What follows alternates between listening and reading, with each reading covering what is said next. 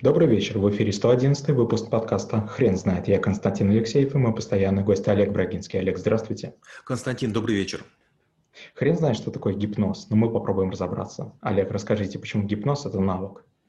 Э, есть цыгане, которые к вам могут подойти, взять за локоток, поговорить, и вдруг вы отдадите им деньги или свое украшение.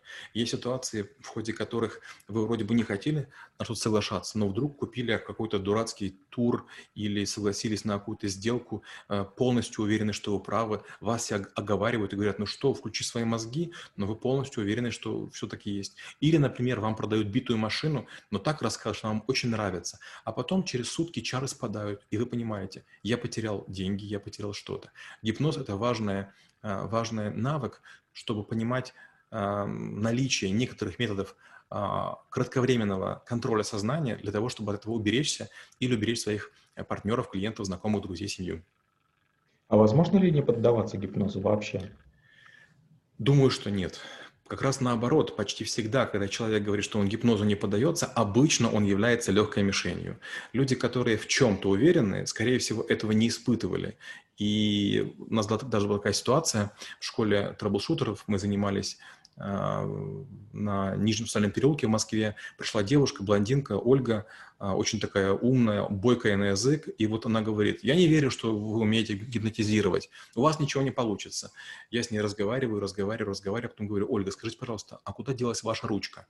Она говорит, да вот же была только что, а все вокруг смеются. Я, разговаривая с ней, просто взял у нее ручку. То есть все видели, а она это не заметила. То есть мы были вот через стол расстояние буквально метр. То есть я не мог это сделать незаметно, мне никто не помогал. Я говорю, вот и есть гипноз. Гипноз – это не какие-то мифические вещи. С помощью гипноза я оставлю оставить свой кошелек. С помощью гипноза я вас уговорю на невыгодную сделку. Вот так это работает. Я не буду вам какие-то вот такие делать жесты, не буду какой-то там крутить круг, не буду никакой маятник. Это будет просто разговор, и вы будете уверены в том, что вы были в безопасности, и все было под контролем. А потом хлоп, и оказывается, вы подписали чего-нибудь.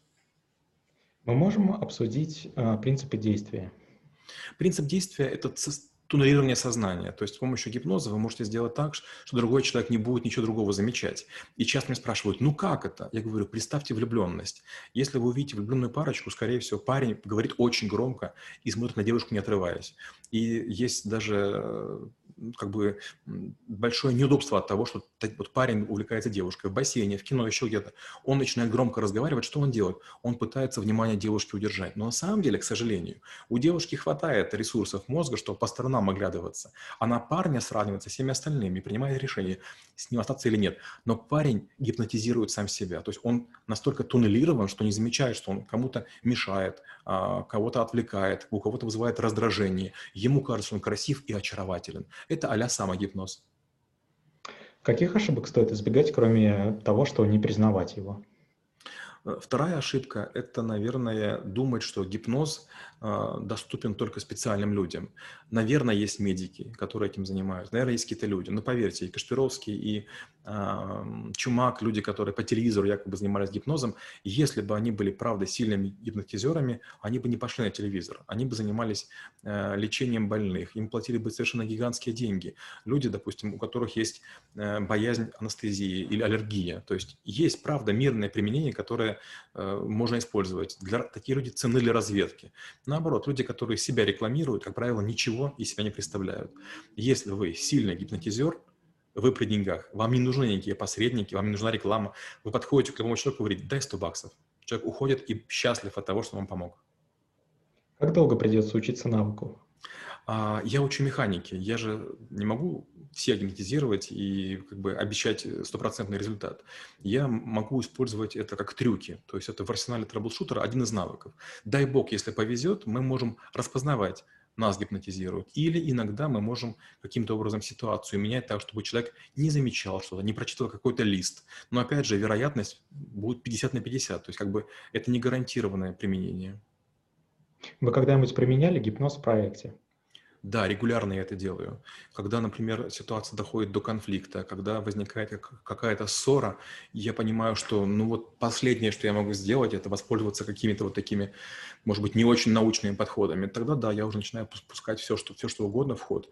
Если я теряю сильного специалиста, если я понимаю, что конфликт непродуктивен, если я вижу, что люди начинают уже там чуть ли морды друг другу бить, Особенно если это иностранцы, скажем, вот бангладешцы, индусы, на стройках часто мы их используем. Ну вот иногда это помогает, иногда нет. А есть ли какие-то трекеры, по которым я узнаю, меня гипнотизируют?